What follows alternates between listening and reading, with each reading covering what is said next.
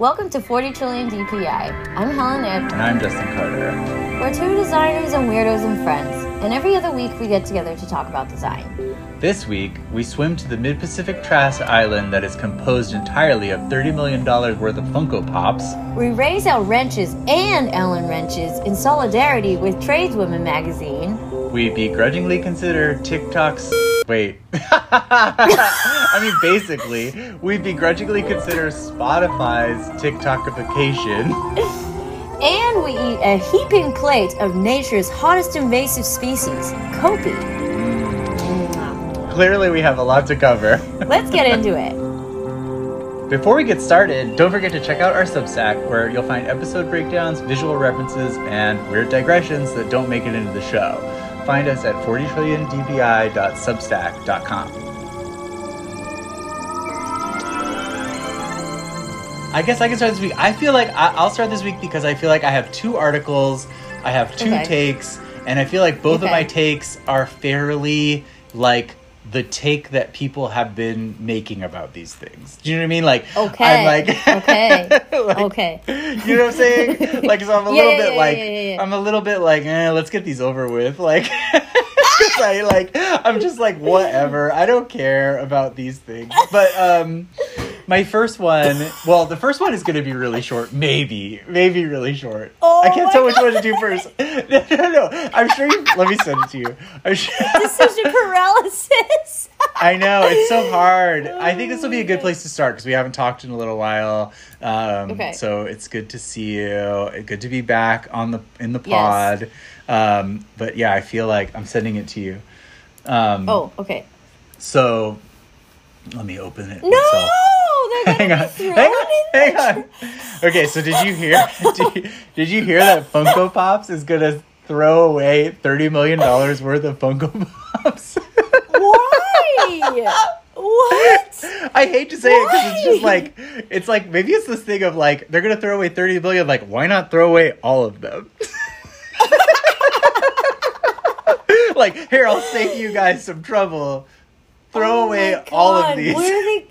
Dude, where are these gonna go? They're gonna just like offload them to another country?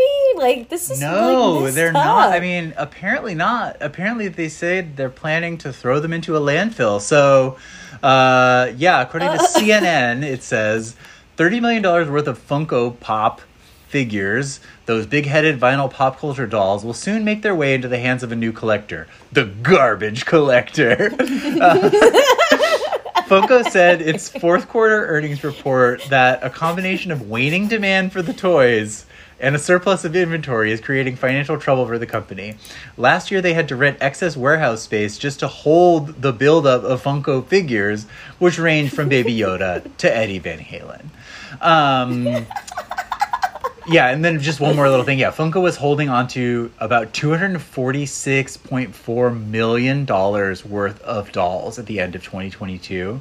Whoa. Um, which is cr- just crazy to think about. Wait, like, I can't even like think about two hundred and forty-six million dollars. Period. Like, how much do these dolls cost? Are they expensive? they're kind of weirdly expensive. Yeah, what is your experience with Funko?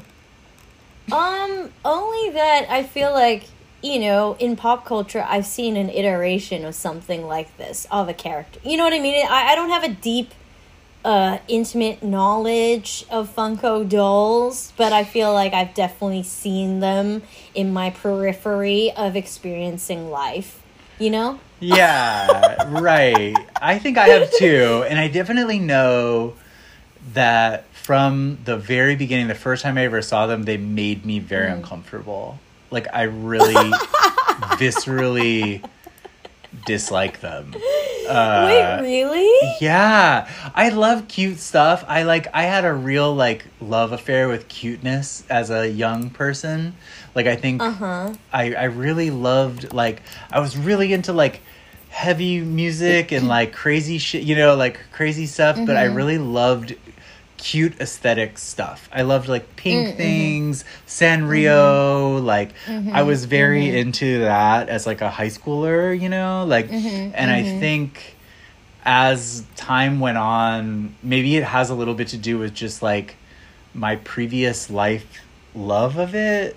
not that I don't love Mm. it still, but it's like I have a much more like particular like way of I don't know like the commodity of it is like makes me more uncomfortable I guess. Like maybe because I, I mm-hmm. see a version of myself as a young person. But also like all this it's like it mixes all these things together. Like artificial scarcity pop culture shit and mm-hmm. like cute kind of stolen anime aesthetics and Yes. like uselessness. You know like it hits all these levels. Uselessness. it's all these levels of like it just feels like such a scam you know like and it feels like such yeah. it feels like this is the moment of like or just it just feels like such trash like and it's like oh yeah they're throwing 30 million dollars of funko pop toys in the trash that makes total sense to me like yeah, yeah. I just wow. I feel like somebody should have had better oversight of like their supply versus demand. That just seems like very like because you know they're also made out of vinyl too. That's like toxic AF. Like it's not like these Totally. things are not cuddly. Like they're.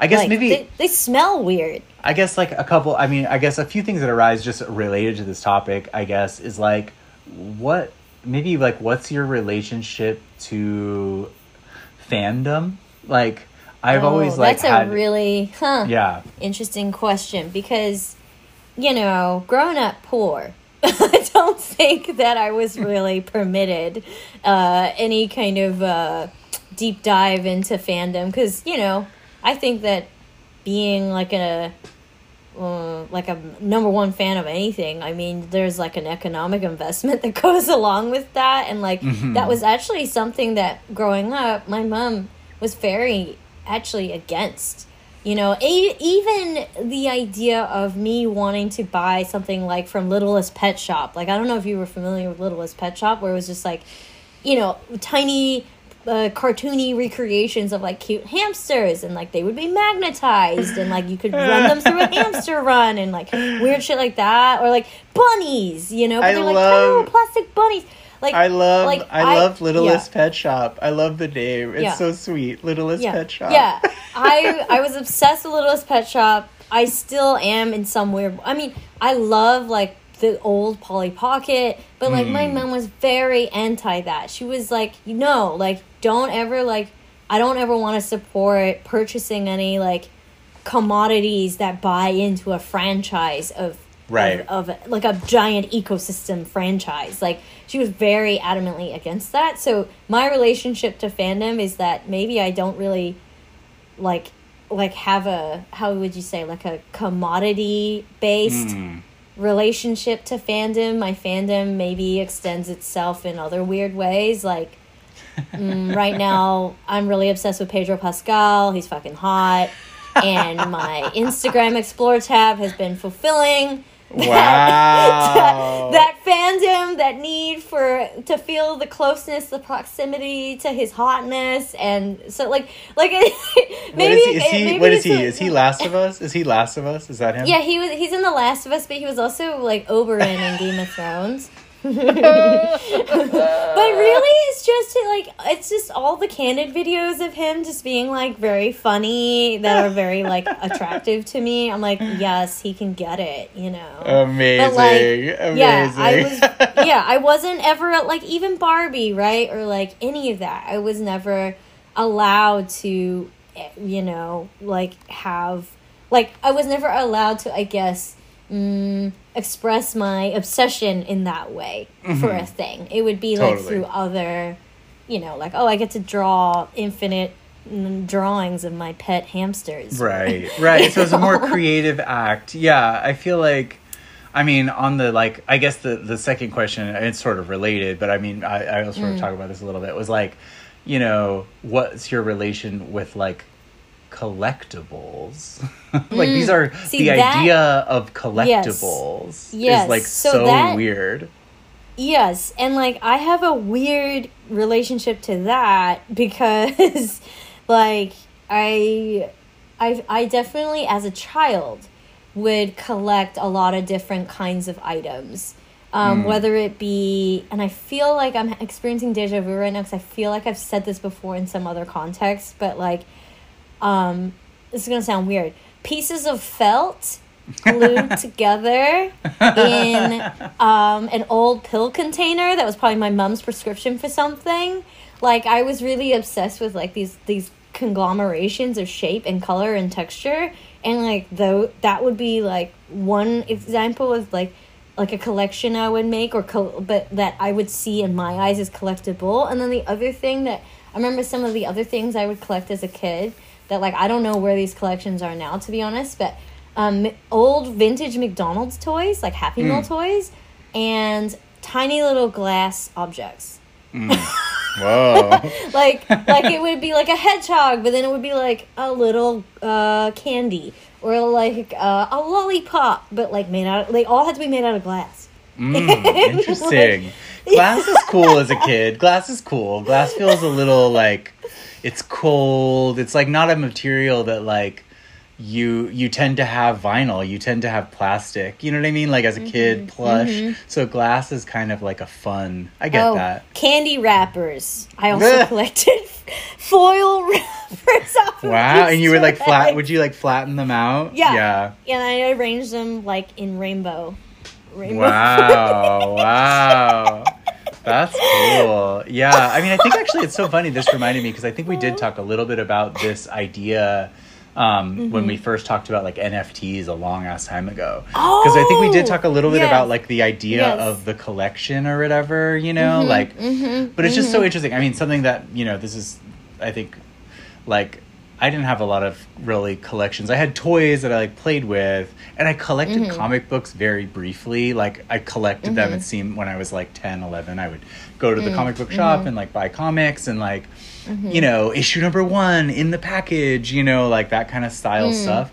But I remember at the Mm-hmm. time because my dad was a um, a total junk collector. He had tons of stuff. Like he was not like a Mm. hoarder, but he had Mm-hmm. he definitely like accumulated a lot of things, a lot of interesting things, Mm. paintings, Mm-hmm. tools, nails, like weird toys. He had lots of weird toys, but Mm-hmm. um you know, he was at the time I remember him talking to me about it and it always stuck with me where he was like you should never collect anything that's called a collectible.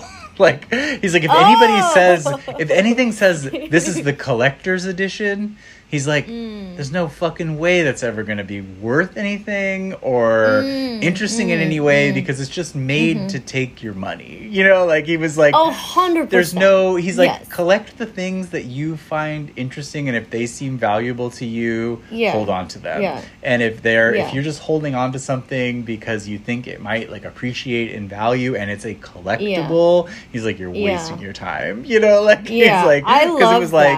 I- beanie babies you know there was all this stuff Yeah. you Oh, know that God. kind of style Yeah. yeah, it's so crazy. Yeah. Like what? It's like a human nature. It's like a capitalism human nature thing. The collectible is Mm-hmm. like. I wonder when the co- the first use of that word is from, like the collectible, That's a good question. because it's like yeah. aside from being like oh these items you are collectible, but like Mm-hmm. a collectible with like a capital C like TM registered trademark almost like what is Mm. a you know, Kewpie doll or what's like, you Mm, know, those glass figurines that moms Mm-hmm. collect or whatever. Do you know what I mean? Like like Hummel figures or whatever they're called, you know, like that kind of stuff. Like I wonder like where what the origins of the collectible is, you know? Like Mm, mm-hmm, mm-hmm. it seems like such a kitsch. It seems like it's like I associate it with like 1960s like Liberace, like kind of like kitsch. You know, it's like a kitsch invention. You know, like. Um, but yeah, I think these also make me uncomfortable because I do think that people invest a lot of money and energy and psychic space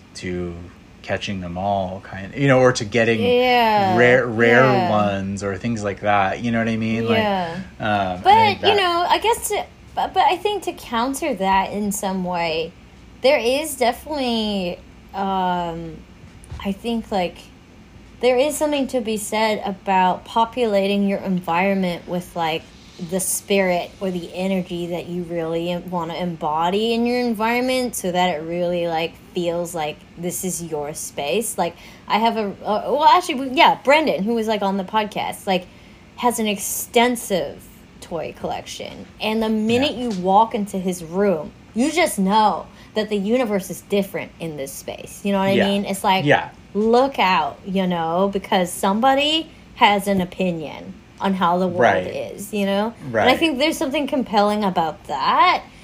But then there is this kind of well then again I kind of feel like maybe it's unfair for me to make this judgment of like this kind of like blindly collecting for collecting's sake. I, I don't know if like I can make that if I can like say, well that's a lesser kind of way of thinking about it, you know? Like Yeah. I don't know. No, I don't know. mean, yeah, sure. That's a, that's. I mean, that is a good point. Like, I think the idea of like, I guess I keep thinking about like people who keep these in boxes on their shelf, and you know what I Oh, mean, yeah, like that kind of style. I think that's like some of Yeah. this type of collecting, um, Mm-hmm. but also yeah, just like the idea of just like any. I guess maybe it also like speaks to the like uh, like dominance of just the idea of like IP, any kind of IP. It doesn't matter what it is. Make it a mm, fucking Funko mm-hmm. Pop. It doesn't matter. It's IP. Mm-hmm. Like, you mm-hmm. know, it's just like and if it's IP, it's like someone is a fan of it, someone will collect it, you know, like someone will identify with it. Like I don't know, like IP seems like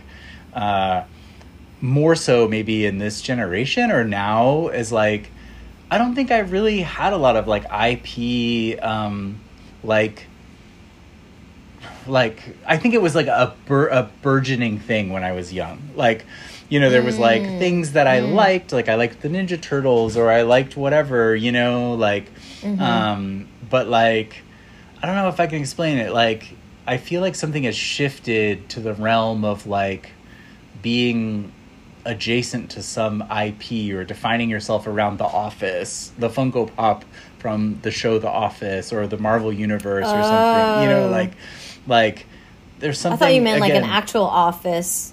no, Like- like, the show, you know, like Yeah, like there's yeah, like yeah. all this, you know, like this universe of like gifts and I don't know, like but it's like this kind of like franchise where I think you know the idea of like I think it came from like Star Wars fans.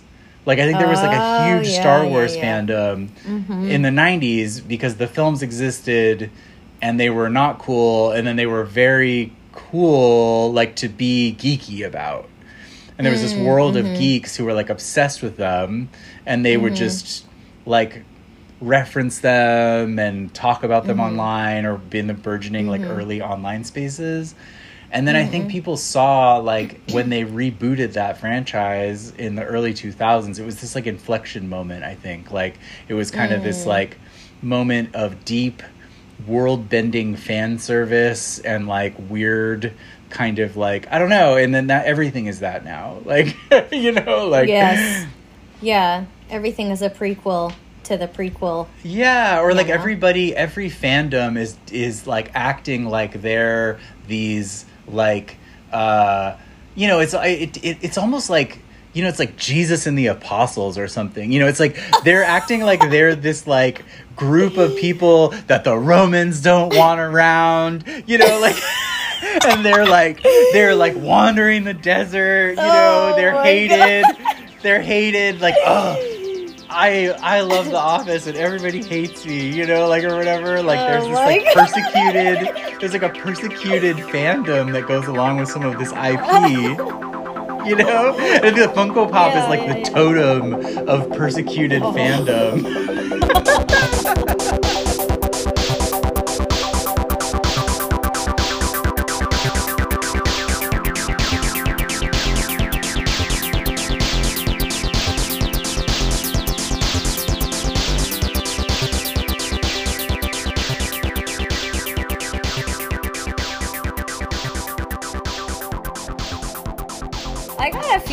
a few things, but I feel like I'll I'll take it from Funko Pop land to tradeswoman land.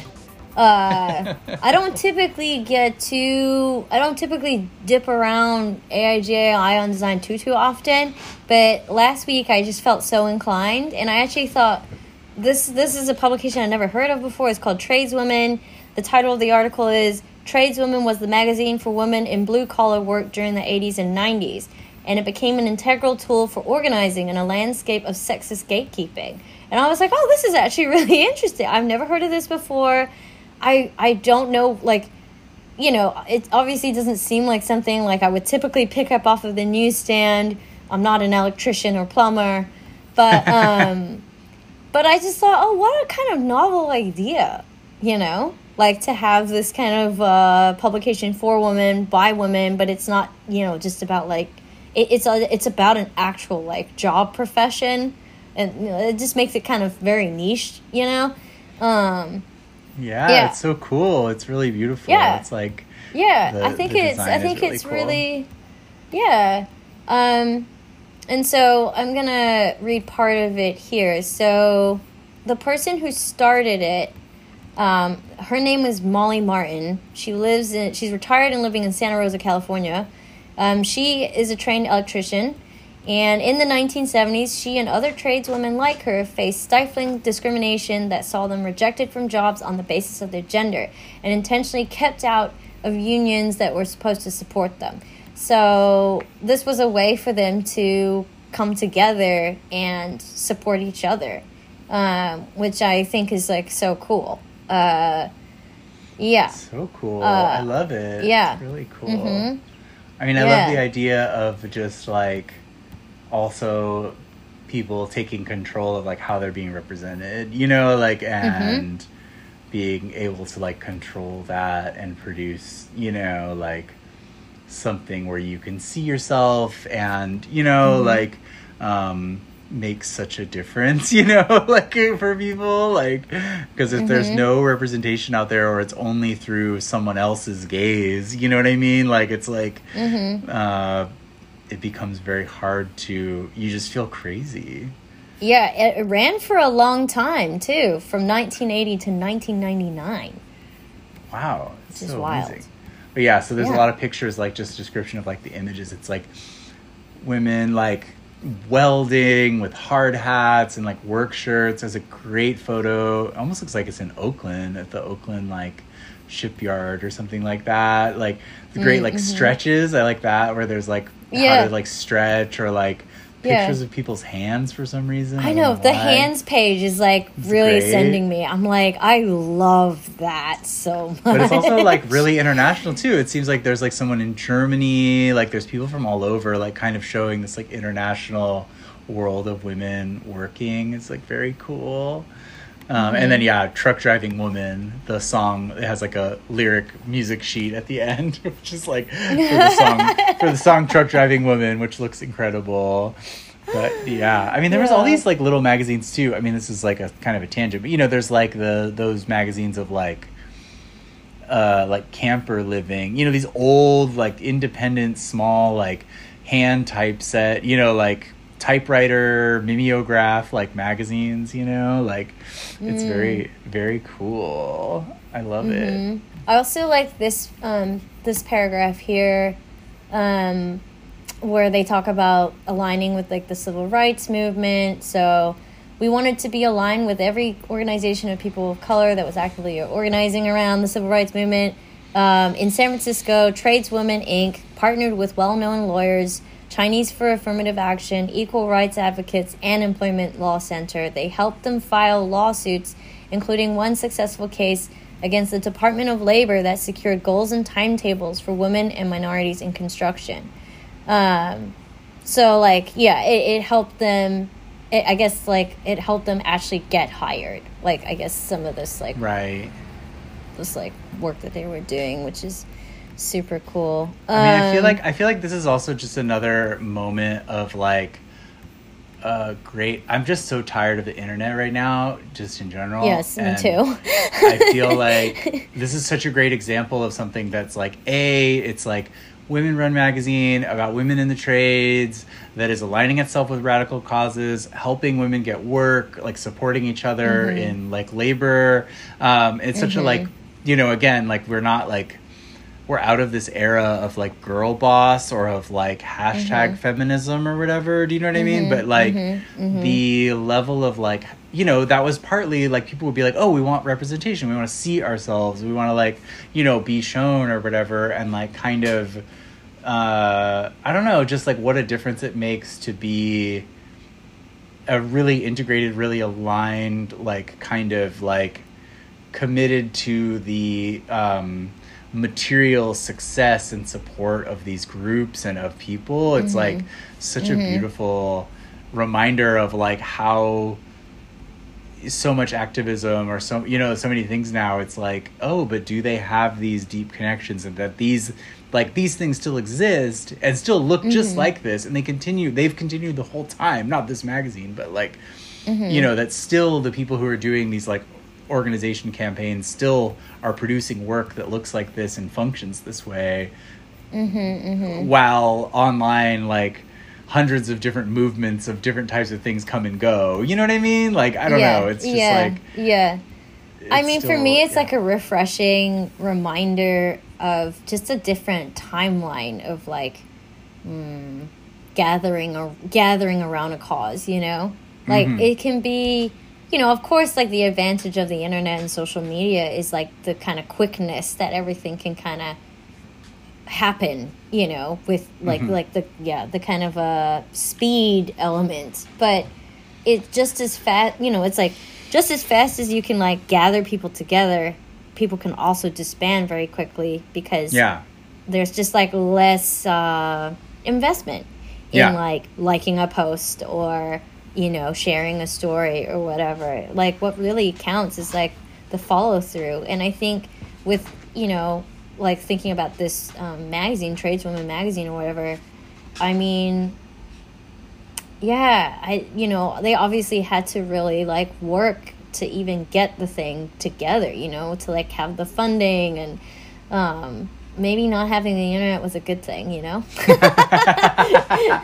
yeah, or just like as a reminder of like, you know, there's maybe. I mean, it's fun to just imagine that you know there's a little bit of like in this last few years, it's been a moment of like feeling like everything has to happen on the internet. That we were sort of sold this idea that the internet mm. was this like public square. And in mm-hmm. reality, it was not. You know, like, and mm-hmm. actually doesn't function and doesn't help anybody and mm. isn't helping anybody mm-hmm. uh, change their lives or whatever. And it's done some things. I mean, there's, you know, some good things about, you know, some types of visibility or some things like that. But like the actual real deep changes will be elusive without a mm. real commitment, you know, like, or without like a real standing for something that that doesn't go away you know and that is, you know um, limited in a certain way but like you know maybe i don't know what the impact of this i mean it sounds like it's a pretty powerful magazine but like you know the hundreds of subscribers or thousands of subscribers that got it you know like it probably really made a difference in those people's lives you know like and um, I think that's really cool. But like maybe more so, you know, the idea of maybe it didn't reach as many people as it could have, uh, but maybe the people that it did reach, uh,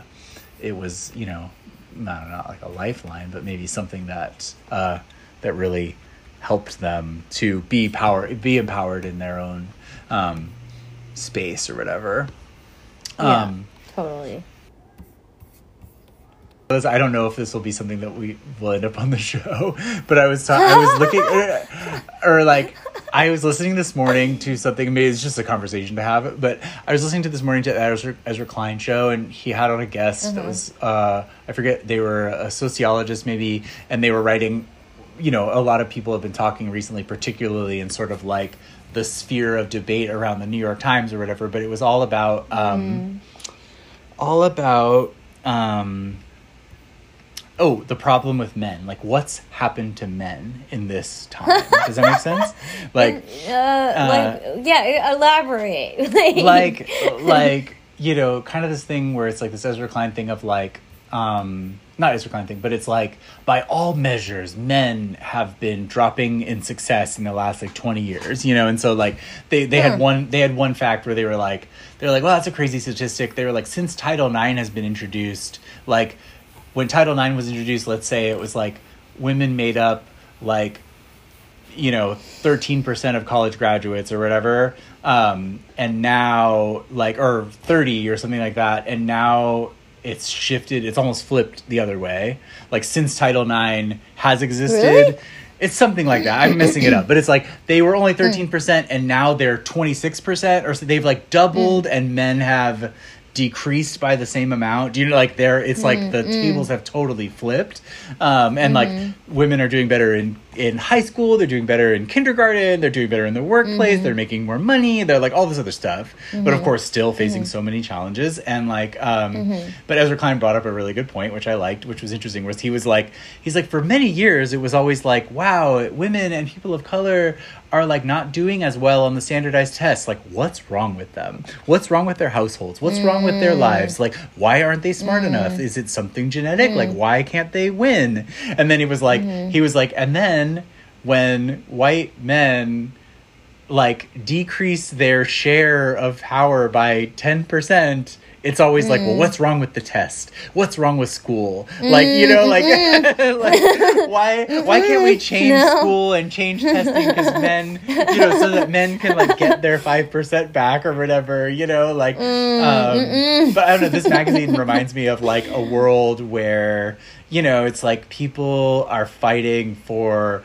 recognition and for same treatment and for mm-hmm. respect and like mm-hmm. that you know how valuable this was and how brave it is to create something like this too you know and sort of to be like hey we're mm-hmm. showing what you might say is a non-traditional roles for women but like look at there's a lot of us you know like and we're just as much women as anyone else. Yeah, I mean, I feel like, especially, I guess, because I've gotten older, I feel like it's, if I think about it specifically within a design context, it is very much like about, uh, we're the women leaders because it's not very often that you'll be working or freelancing for someone where like the creative director is female or someone who identifies as non-binary or whatnot right? It's more often than not you'll end up working under a dude and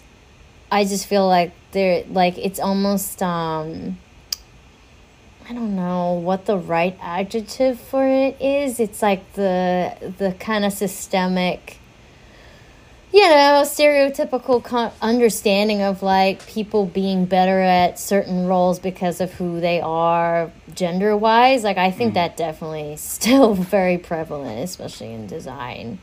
Totally So yeah i mean maybe that- we need like a design woman, design woman magazine. Oh my god, no! don't I, mean, that was like so when I met I met um uh, this person Mira in when I was in China, who's great. She works for a website called The Type, and she's a translator. And she does like I think I've showed you some of her books. But I was trying to connect her to talk hmm. with some of your students. Maybe she does a lot of work hmm, around hmm. like bilingual Chinese English typography and stuff. She's really fascinating. But one of the things she was talking about in our conversation was she was like, "Yeah, I'm trying to start." She was trying to start a website for women like creative directors you know and she was like oh yeah like i mm. want to have this like international like index of all these women creative directors you know and i was like oh that's really cool mm. like um, mm-hmm. you know we were talking about that and she was like there's not enough visibility there's all exactly this conversation and then mm, i was like oh I was like, well, there's sort of something similar in the United States, and I was like, got up my phone, and I was like, oh, there's this like women who draw kind of thing, like Wendy MacNaughton. These people had started this, this index of like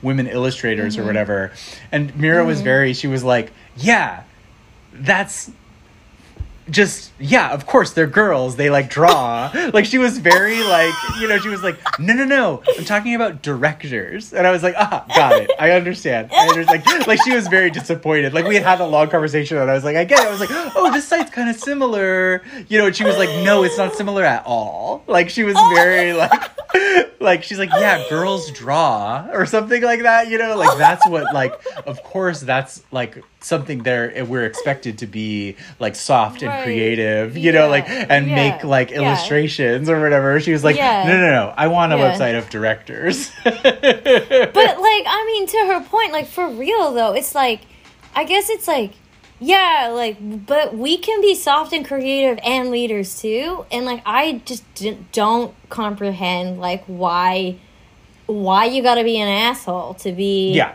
in in power like in leadership like i don't comprehend that at all it's like it's not about being an asshole to get your way it's more about like being a smart fucking listener and like under Yeah. being able to pick up on like these soft skills that I swear to God, a lot of people at director level don't necessarily possess. Uh, I can be, I'm comfortable being on the record saying that.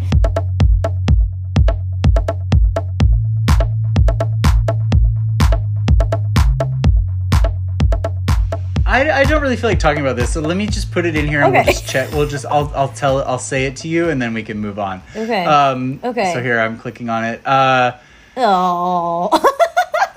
so did you hear about how Spotify's new redesign?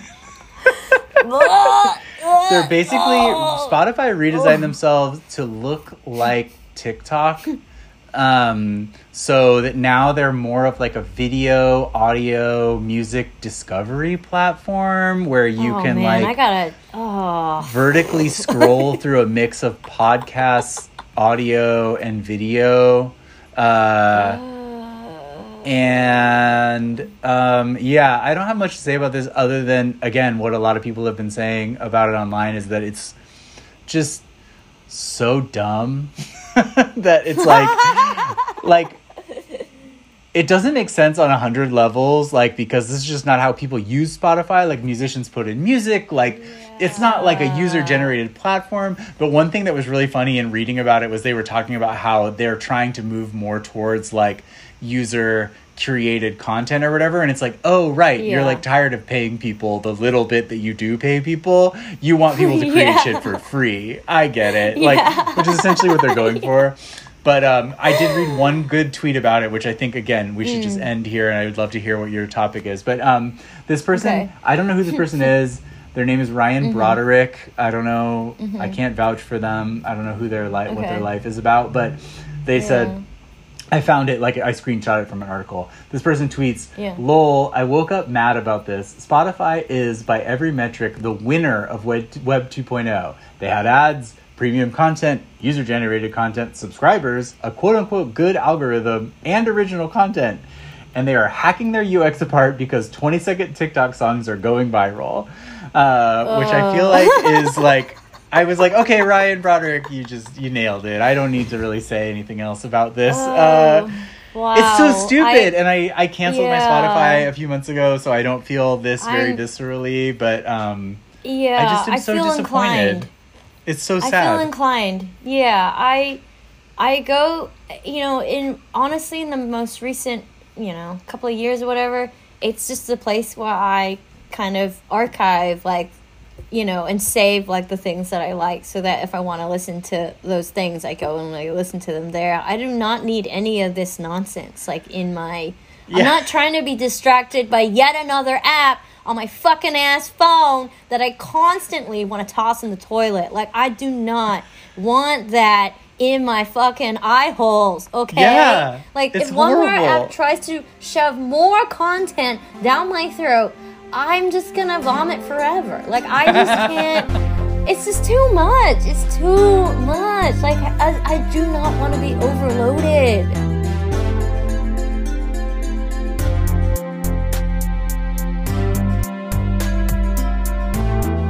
All right, what's your, what's your last one? What's your what's your final one here? Um, a design studio rebranded Carp. But can fish? Oh. Can a fish be a brand? I saw this. I like the illustrations that go along with it. okay, but I don't know the story. What's the story? Okay, let me read you the first paragraph. Recently, the Illinois Department of National Resources, which, like, how do you have an Illinois Department of National Resources? Like, um, it's like state to federal. Um, asked branding studios Span to rebrand a fish. The new miracle species that Span concocted in collaboration with design consultancy Daylight is called Copi named for the copious or abundance that it promises Americans. Among Copi's other defining traits, which let's let's remember now, this is a fish. Right. it is environmentally friendly, locally sourced, wild and responsibly caught. Plus it's fresh and mildly flavored, marrying well with the range of seasonings. Copi is a clean, top feeding product that is healthy, high in omega 3 6s. What's an omega 6? And protein. Copi is also sustainable and significantly reduces carbon emissions from waterways to table. Um, it's a fish. Like it's a fish that was an invasive species. Like Right. it's a destructive fish according to the U.S. Fish and Wildlife Service and a parasite. I just like think.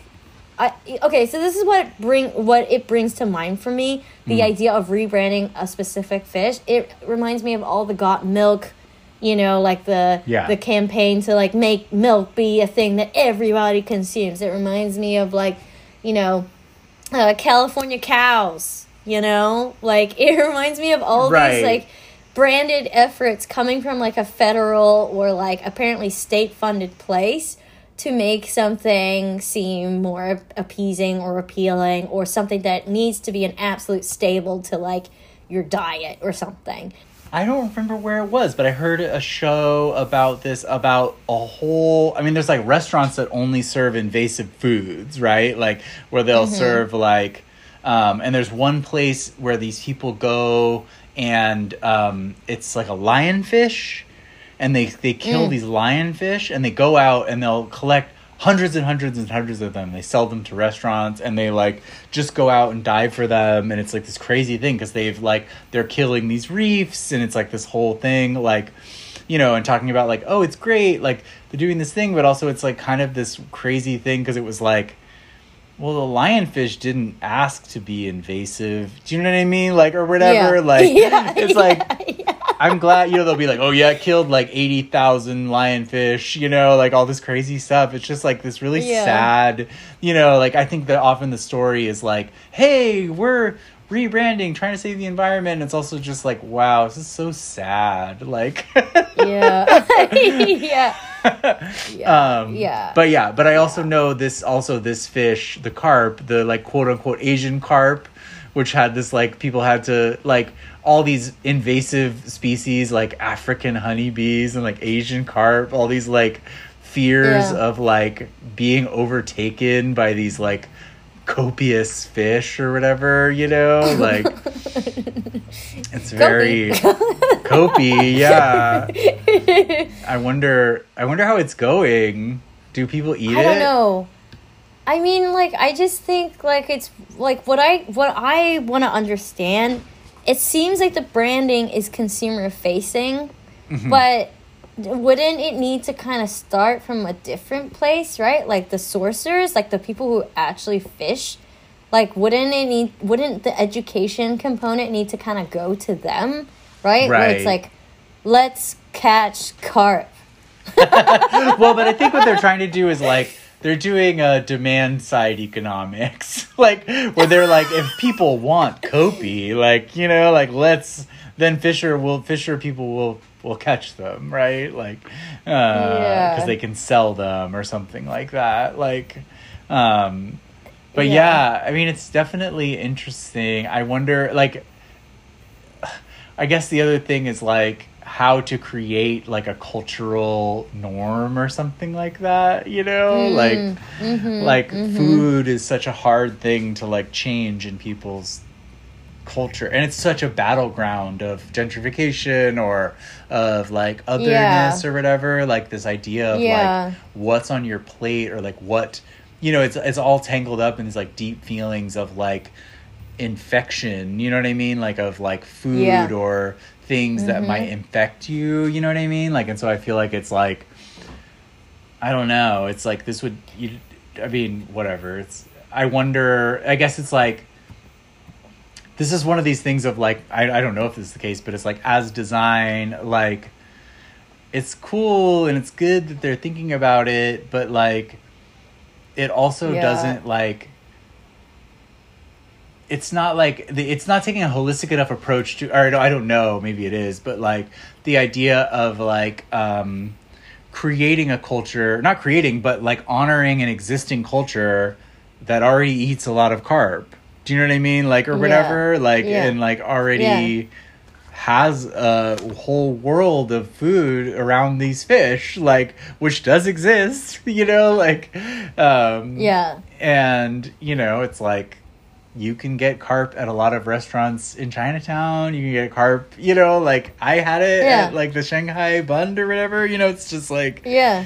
um so you know i don't know it's like rather than do that it's like there's it's like i think it's something that feels interesting it like how do you say like it's a kind of version of a melting pot kind of like capitalism as like destroyer of difference and destroyer of history or something like that you know what i mean Yeah, like yeah. I mean, even in the image that's like featured in the article, it's like you're telling me that there's a fish that will help me eat well and do good, but I have no idea what that fish looks like. Yeah. You know? Right. Like, what does that? That's not choose Copi. Why would I go to that website? Like, why? Right. Like, right. I, I, I yeah, I, I don't like it, it's more okay. So there's this. I don't know if the Monterey Bay Aquarium still has it, but I remember the first time I ever visited the Monterey Bay Aquarium. I think I was like 13. Like it was like my first year in America or something. And I remember like going to the aquarium exhibit where they had the giant ass tuna feeding or whatever. Oh, yeah. Um, and I think around that area they had this little like three panel fold out. Like it was intentionally pocket size so you could fit it in your wallet, but it was a it was a little guide of like fish to purchase or or consume while you you know when you dine out and like which mm. fish are under this mm-hmm. list of like these are sustainably farmed these are endangered like you Yeah. should try to avoid eating this fish altogether. Like that to me like feels like a more useful angle of like okay like you want to be responsible you want to like you you you want to you want to be responsible you also want to communicate to the consumers like the consumer audience that like this fish like is a sustainable fish to to consume. Like like that to me feels like a better context for talking about carp than just being like this one fish do this. Like but not give any uh, just like it just feels w- misguided to me to be honest. I'm just yeah i mean or again it's like it's like an idea that you could like i mean and it may solve something but like it's like it's like um that you could short circuit like a deep fear and a deep fear of like the, like a deep seated really misguided kind of like xenophobia. Yeah because it's like yeah. you know it's like rather than ask people to really think about what they're eating and think about it's like because people don't in a way you know it's like i guess it like Yeah. it's working on the like the sort of like uh psychological you know like uh not lacan but you know like freudian kind of level of like what is oh my headphones i think my headphones just died oh um oh Oh, It's okay. Um, I can like trim you out of the audio. Um, but like the um, again, like I don't know, kind of like trying to short circuit that. th- th- I don't, without like actually confronting it, you know, like and like using design as a means of doing that. It's interesting. I mean, I think it's definitely like theoretically i feel like it's an extreme could be such an extremely powerful use of design because i feel like it it is doing something because i feel like often in like design activism it's like trying to get design to do something that it's good at but doesn't really function in the way that you want it to it's like let's make posters or something you know and it's like cool posters okay but like this i feel like gets to the heart of like deep what design does well in in its good and bad form. Thanks for listening. You can find us at designfreaks.cafe or follow us on Instagram. Just type in the number four, then keep adding zeros until it comes up. Ciao! Ciao. Ciao! Perfect. We nailed it. Nice. Perfect. First try.